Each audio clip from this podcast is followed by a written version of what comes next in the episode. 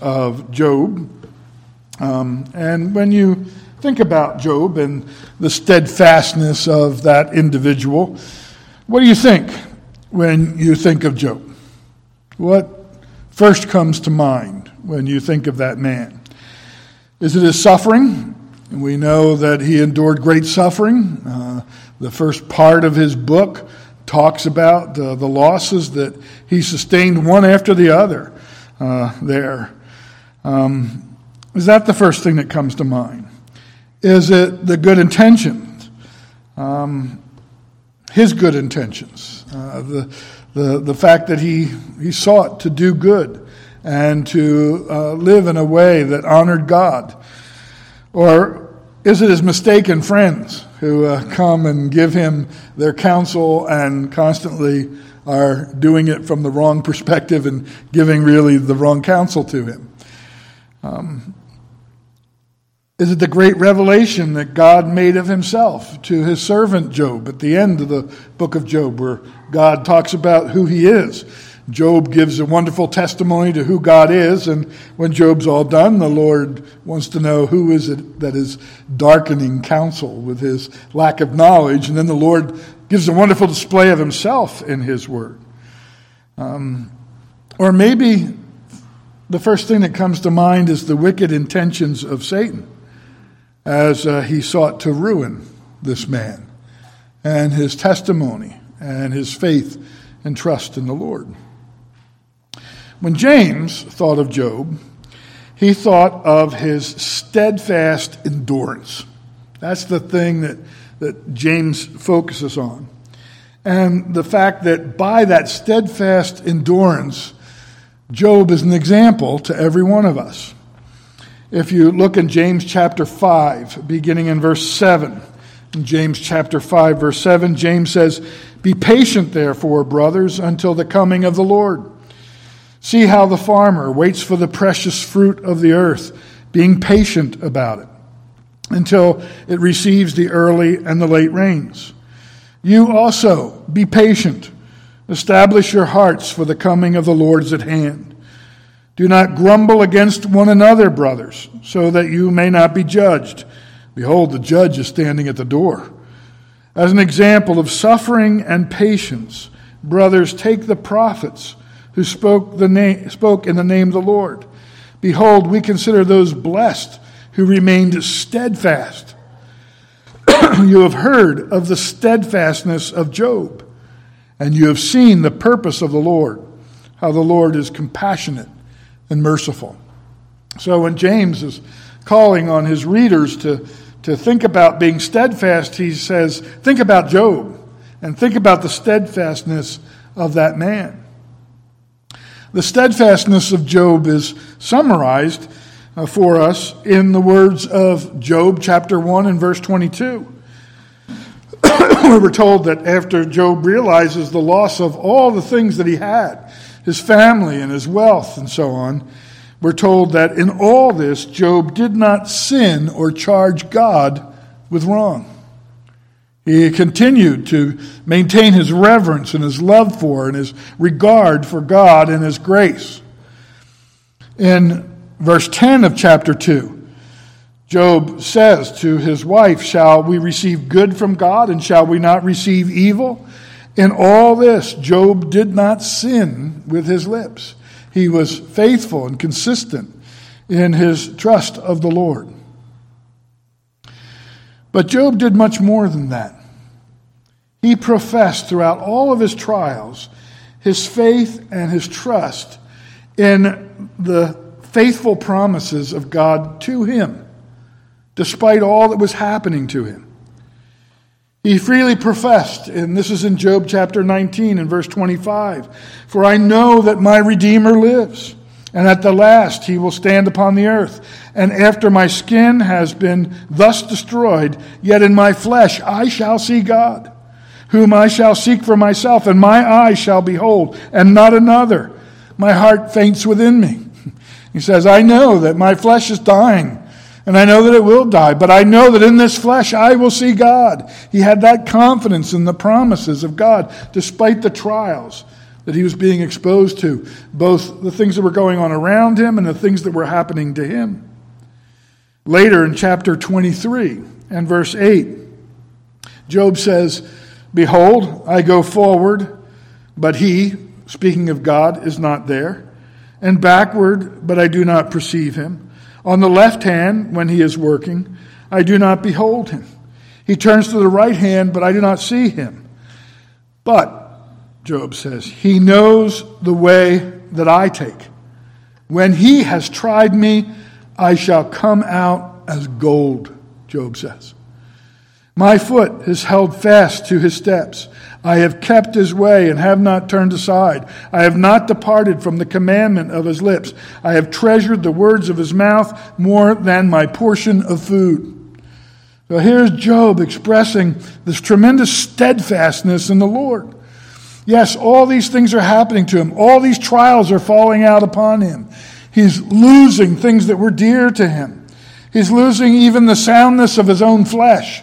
And yet, in the midst of it all, he continues to say, I know that when this trial is over, I will come forth as gold because it's my God who loves me and cares for me, who is putting me through these trials.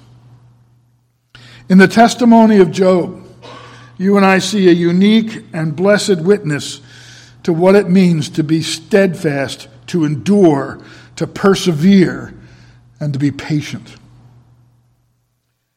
But then we know that Job isn't the highest and the brightest example of these things to us. He is an example, but he's not the highest and the brightest because that honor rests upon the Lord Jesus Christ.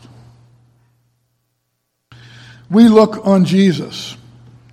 And Hebrews 12:2 says that he is the founder and perfecter of our faith, who for the joy that was set before him endured the cross, despising the shame, and is seated at the right hand of the throne of God. We consider him who Hebrews 12:3 says endured from sinners such hostility against himself so that you may not grow weary or faint-hearted. We're told to look on this endurance of Jesus as he, as he endures the mockery of men and the hatred of men, the hostility they had towards him. We're, we're told to focus on that so that we will not faint when we fall under the same criticism or indignation. We look on Jesus, who, according to Hebrews 13 12, suffered outside the gate in order to sanctify the people through his own blood. Therefore, let us go to him outside the camp and bear the reproach he endured. For here we have no lasting city, but we seek the city that is to come. When you look on this table this morning, you see the emblems of Jesus Christ's patient, steadfast endurance for you, for your sake. You see a, a dish of bread that you're going to, a piece of which you're going to break up in your mouth. You see a cup filled with what we call the blood of the grape, which was shed for your sins. The one shows forth his body broken for you, the other his blood shed for you. And in the eating and drinking, you show forth his death until he comes. And these are emblems of what he endured for your sake, for the salvation of your souls. Excuse me. His steadfast perseverance on the behalf of sinners is what opens the hope of the gospel to every sinner. No matter what our sins, no matter the number of our sins, he endured on the cross at Calvary everything that was necessary to satisfy divine justice in regard to all of them.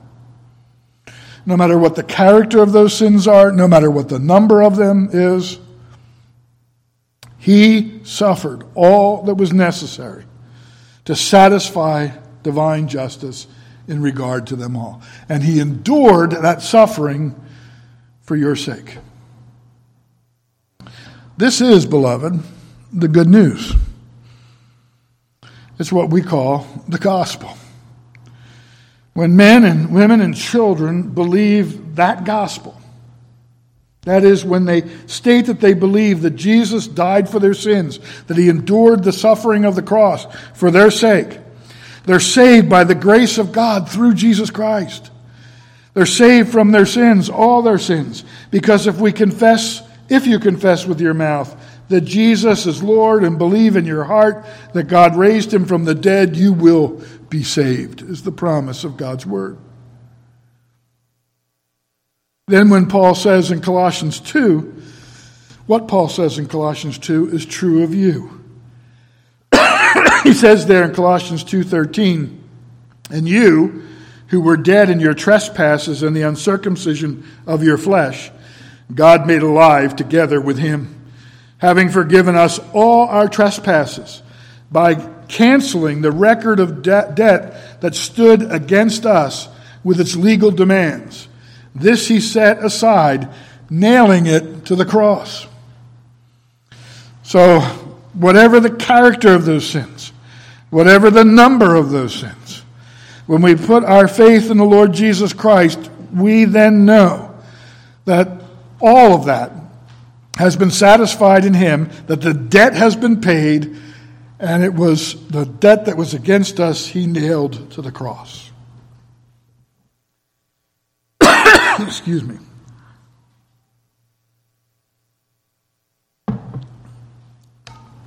So it's no wonder, that being true, that David says what we read earlier together.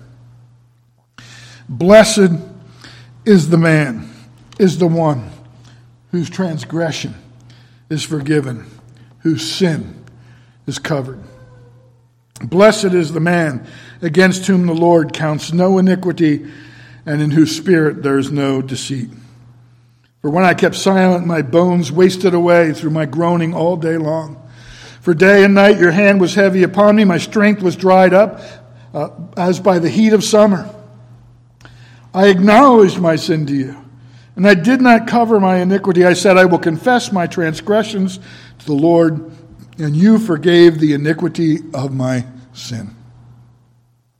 Blessed is the man, blessed is the woman, blessed is the child who knows the gospel and the power of the message of the gospel for the forgiveness of sin. It is the good news that in Christ, because of what he endured, we have peace. And what peace and joy it brings to the heart. To know that if we are faithful, if, if we confess our sins, he is faithful and just to forgive us our sins and to cleanse us from all unrighteousness. And hopefully it's not lost on us that it's because He is faithful and He is just that we can take heart and have confidence in our forgiveness. When we know that He's the one securing and the one guaranteeing our salvation, and that it's not that we are earning or preserving it somehow for ourselves but it's all secure in Him. It gives to the believer a precious sense of peace and security. And that's why Peter says in 1 Peter chapter 1, beginning in verse 3, Blessed be the God and Father of our Lord Jesus Christ, according to his great mercy.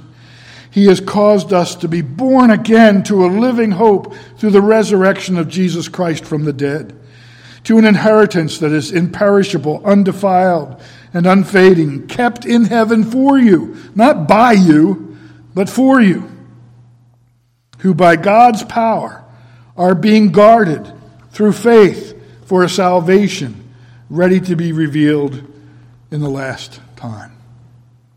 That's what the believer has. That's what the believer enjoys. That's what the believer knows from the testimony of the gospel.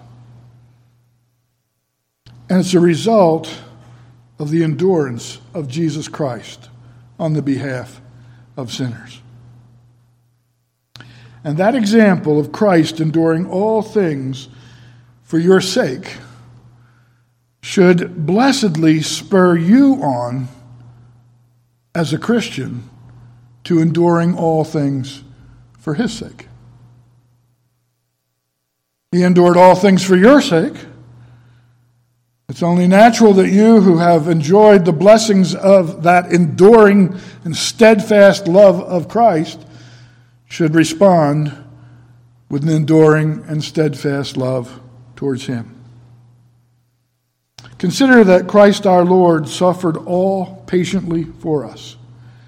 That lamb was dumb before the fleecers and butchers. Such lambs must we be, that have neither horns to dash, nor nails to tear, nor teeth to bite, nor flight to escape, but patiently to submit ourselves to the will of our shepherd.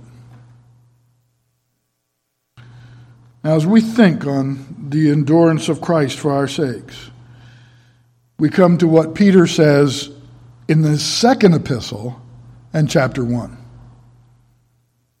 And he says, Because Christ has endured these things for you and made you his own by faith and grace.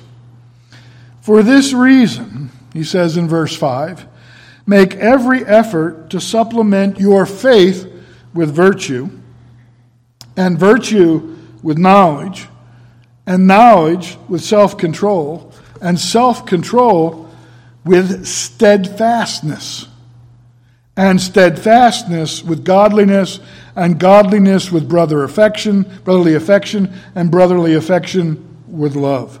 For if these qualities are yours are, and are increasing, they keep you from being ineffective or unfruitful in the knowledge of our Lord Jesus Christ. For whoever lacks these qualities is so nearsighted that he is blind, having forgotten that he was cleansed from his former sins. Therefore, brothers, be all the more diligent to confirm your calling and election. For if you practice these qualities, you will never fail. We've been looking carefully at what Peter says here about making every effort to supplement your faith with the things that he refers to here. Because if you want to be a witness for the Lord Jesus Christ, especially in a world that's darkened by sin and is sometimes not just careless about the gospel, but hostile toward it and toward the Lord Jesus Christ and toward his followers, you need to be thoroughly anchored in your own faith. They're going to go out there and be a witness and be a testimony for the Lord Jesus Christ. In these circumstances, you need to be carefully and thoroughly anchored in your own faith. Just understand it this way, beloved. Satan does not take it lightly that you're trying to steal away those who are in bondage to him because of their sin. He does not take it lightly. If you intend to do battle for the souls of anyone, you need to be sure that you're wearing the helmet of salvation before you begin. You're going into that battle, and that's what it is a battle for souls. It's a battle for the hearts and minds of men and women and children. If you're going into that battle, you need to be sure that you're well armed because the enemy will not take it lightly. So, to strengthen our faith and confirm its foundation in the grace of God and the work of Jesus Christ, we seek diligently with real effort and a sense of urgency, real effort, earnest effort, and a sense of urgency to supplement our faith with virtue, our virtue with knowledge, our knowledge with self control, and our self control with steadfastness or patient endurance or quiet, trusting perseverance. And it makes perfect sense when you think about it. You and me seeking to develop endurance and patience through the one who not only demonstrated it so faithfully, he did so just for our sakes, but because He's the one who empowers us to do it by faith. Now, we've already worked on expanding our idea or understanding of the word used here by Peter. That's sort of what we were doing there in the beginning. It involves all those things that we've used to describe it so far steadfastness, patient endurance, quiet, trusting perseverance. All those ideas are involved in this, this idea. And there's only one other element we might add, and that is cheerfulness. So it's not just taking your stand, it's not just enduring, it's not just being patient, but it's doing it cheerfully. And that's all bound up or folded in to this idea patience or steadfastness or endurance is that virtue which would rather suffer some evil and do none than do some evil and suffer none. Those are the words of Augustine. It's no secret that this spirit of endurance is an evidence of true faith. We go back to Luke chapter 8, verse 15. Jesus is explaining the parable of the sower.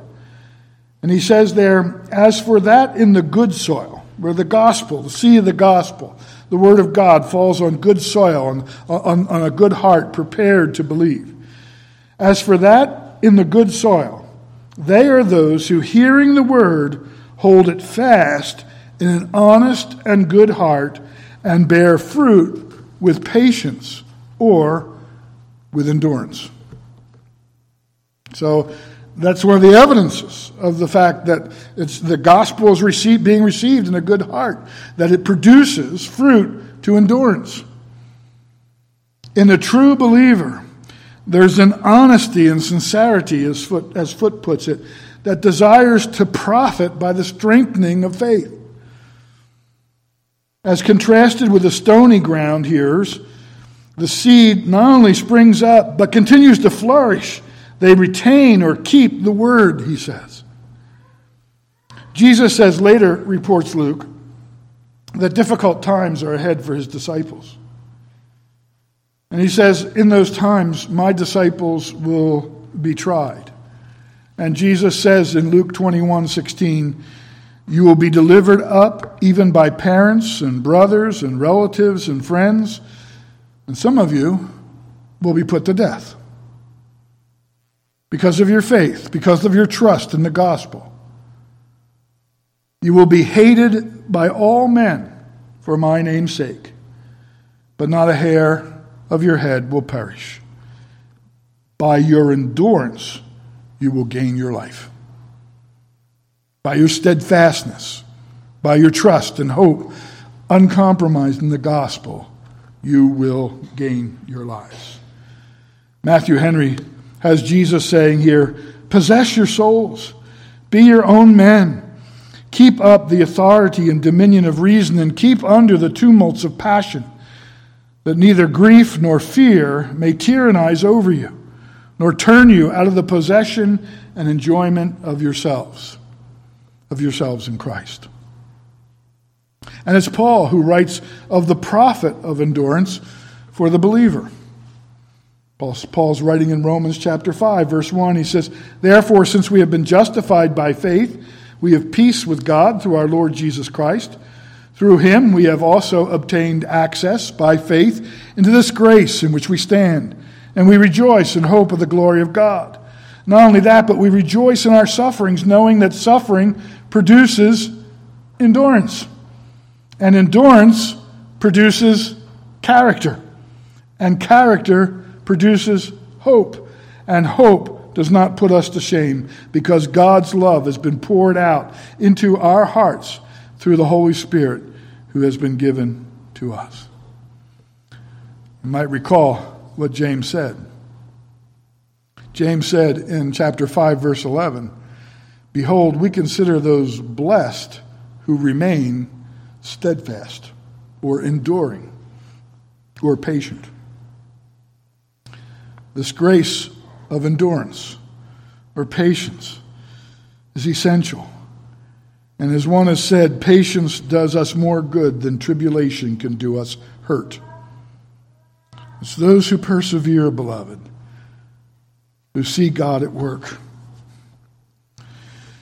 It's those who endure for Christ's sake, who see his love and his mercy. That's where you see it and, and poured out to you while you're enduring, while you're putting your trust in him. That's what Job saw. Here he was in the midst of this suffering and the loss of all these things, but he saw the love of God for him in the midst of it all. And he saw it in a unique way, and that's what every believer sees when, when under tribulation under hardship, their eyes are fixed on him and they continue to trust in his word. They, they see that love, they see that mercy, they see the power of the Lord Jesus Christ, and they see his justice. The Word of God plays an essential part in the believer's endurance or perseverance as well. This is Romans chapter 15. Paul's writing in verse 1. He says, We who are strong have an obligation to bear with the failings of the weak and not to please ourselves. Let each of us please his neighbor for his good, to build him up. For Christ did not please himself but as it is written, the reproaches of those who reproached fell on me. For whatever was written in former days was written for our instruction, that through endurance and through the encouragement of the Scriptures, we might have hope. And then Paul turns to prayer because he knows that this endurance is not something that you can raise up in yourself and you can manufacture in yourself, but it's a gift of the Spirit to you to endure, to remain steadfast. And so he then says in verse 5 May the God of endurance and encouragement grant you to live in such harmony with one another in accord with Christ Jesus, that together you may with one voice glorify the God and Father of our Lord Jesus Christ. He's pointing out that it is the intention of Satan to separate believers. They need to go to the God of endurance and encouragement that they might be granted to live in harmony so that they can speak with one voice for the glory of God and the testimony of Jesus Christ. That this patient perseverance is a testimony to others is obvious people often recognize it in the life of the believer. And Paul even uses it as evidence of his sincerity in preaching the gospel to the lost. He says it to the Corinthians in 2 Corinthians 6 4. But of servants of God, we commend ourselves in every way. He says, How do you know we're the servants of God? Well, we commend ourselves as the servants of God to you in every way by great endurance in afflictions, hardships, and calamities. He says, How do you know that we're a faithful witness to the gospel? Well, look at the way we endure all these things. No man can do that unless he's been changed by God. And that change comes through belief and trust in the gospel. And you can trust us to be bringing you what is true because look at how we endure. Now, notice that this comes on the heels of the call to self control. And it's there for a reason. Many temptations to inordinate pleasures, and what we mean by that are improper things. You know, children, things you shouldn't love, that you ought not to love many temptations to inordinate pleasures, things that we should not to love, are easily resisted. I can't speak for all of you, but my suspicion is that most of you haven't been tempted to go rob a bank here lately or to steal. Um, that you're not continual liars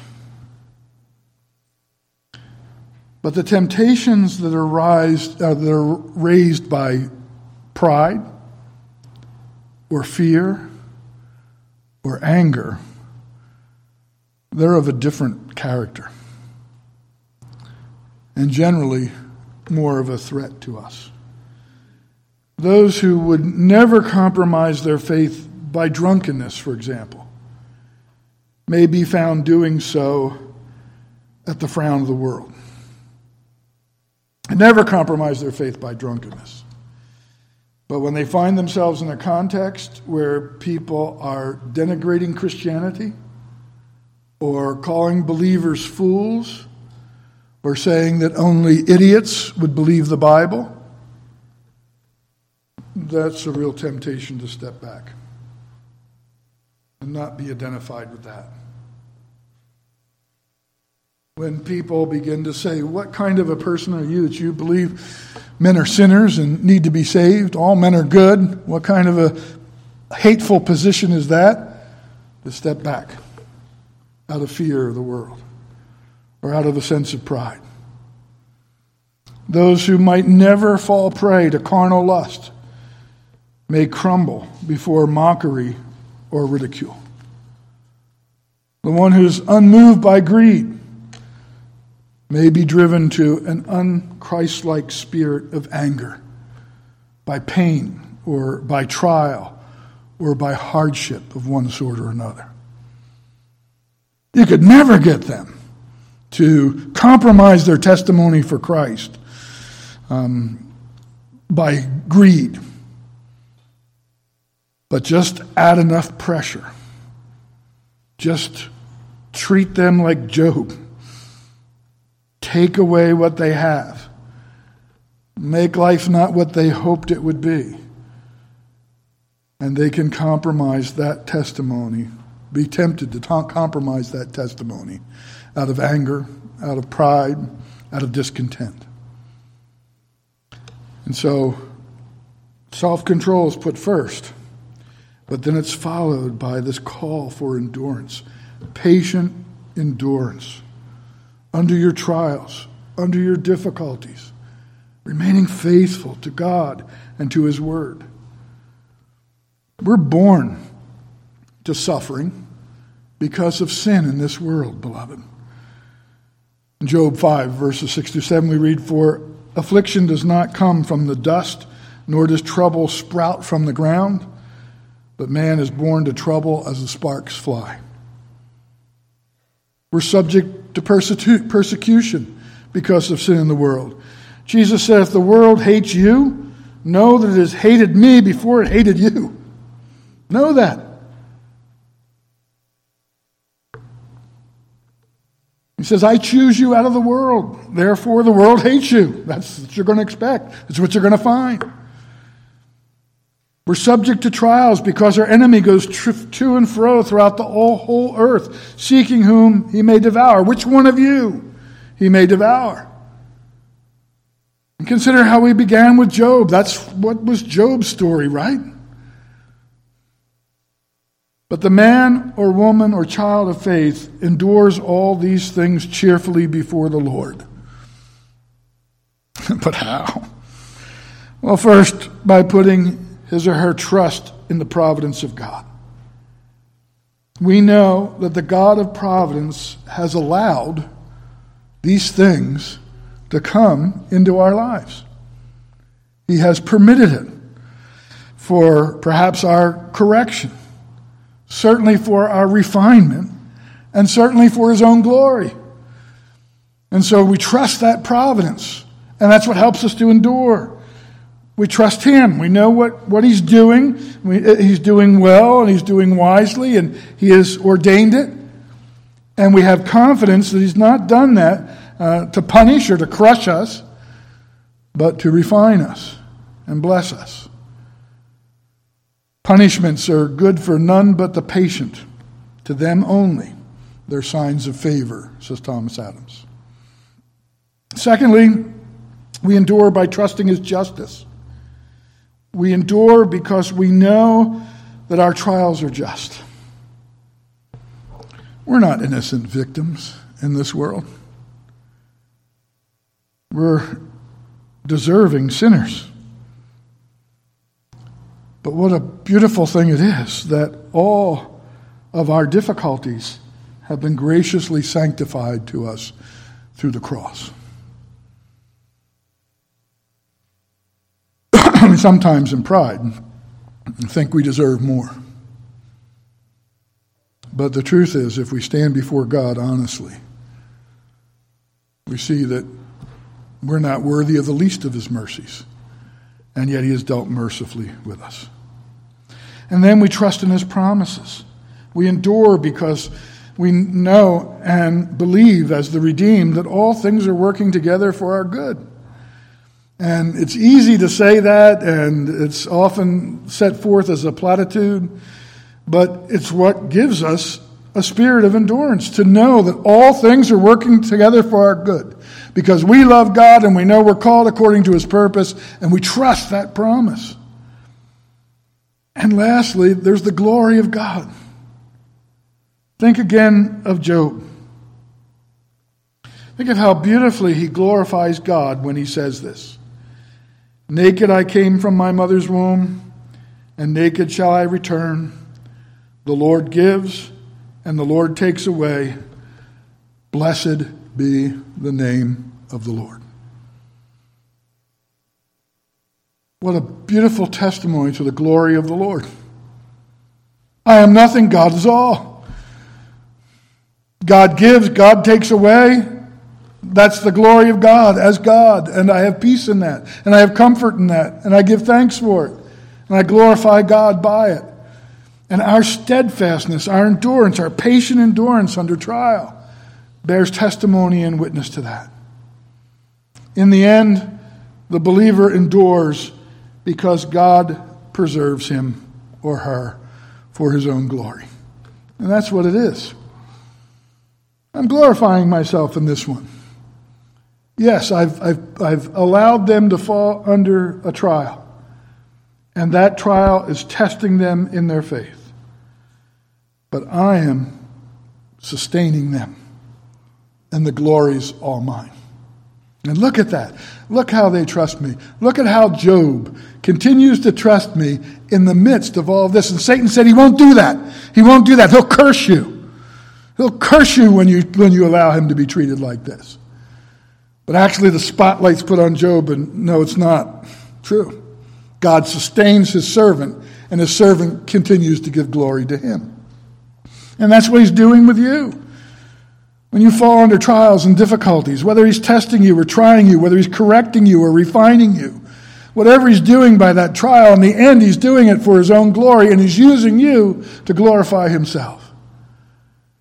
What a wonderful place to be in. And what a good reason for endurance. Lord, make me able to endure more. Give me more strength. Make me stronger so that I can endure more for your glory. And may all the glory be yours, both now and forever. In Colossians 1, Paul says in verse 9, And so from the day we heard, we have not ceased to pray for you asking that you may be filled with the knowledge of His will and all spiritual wisdom and understanding so as to walk in a manner worthy of the Lord, fully pleasing to Him, bearing fruit in every good work and increasing in the knowledge of God. May you be strengthened with all power according to His glorious might, for all endurance and patience with joy, giving thanks to the Father who has qualified you to share in the inheritance of the saints in light. Your gift of endurance is a testimony to the fact that you have been qualified to share in the inheritance of the saints in light. And that strengthens your faith, increases your confidence in who you are in Christ, and equips you to go out there and to bear witness for Him in a dark and dying world. Father in heaven, we Thank you for the gift of endurance. Lord, we look at ourselves and all we see is weakness and frailty. But we look to you and we see this promise of strength that comes to us by your Spirit. And so, Father, we pray that you would uh, make us an enduring people, That, Lord, whether it's events in our personal lives or events, events on the, the greater stage of life, that, Lord, we would endure for the gospel's sake, that we would endure for your sake, that we would endure for the Savior who endured so much for us. That, Father, we might be a living testimony for you. And Lord, if there's anyone out there who is without hope in Christ today, Lord, let them please see that this is the testimony of the gospel to believe on the Lord Jesus Christ who endured so much for their sake. That, Lord, they might be saved from their sins and become an enduring testimony for the love of the Lord Jesus Christ. Work in hearts, Lord, for your glory. Work in us all for your glory. For we ask it in Christ's name. Amen.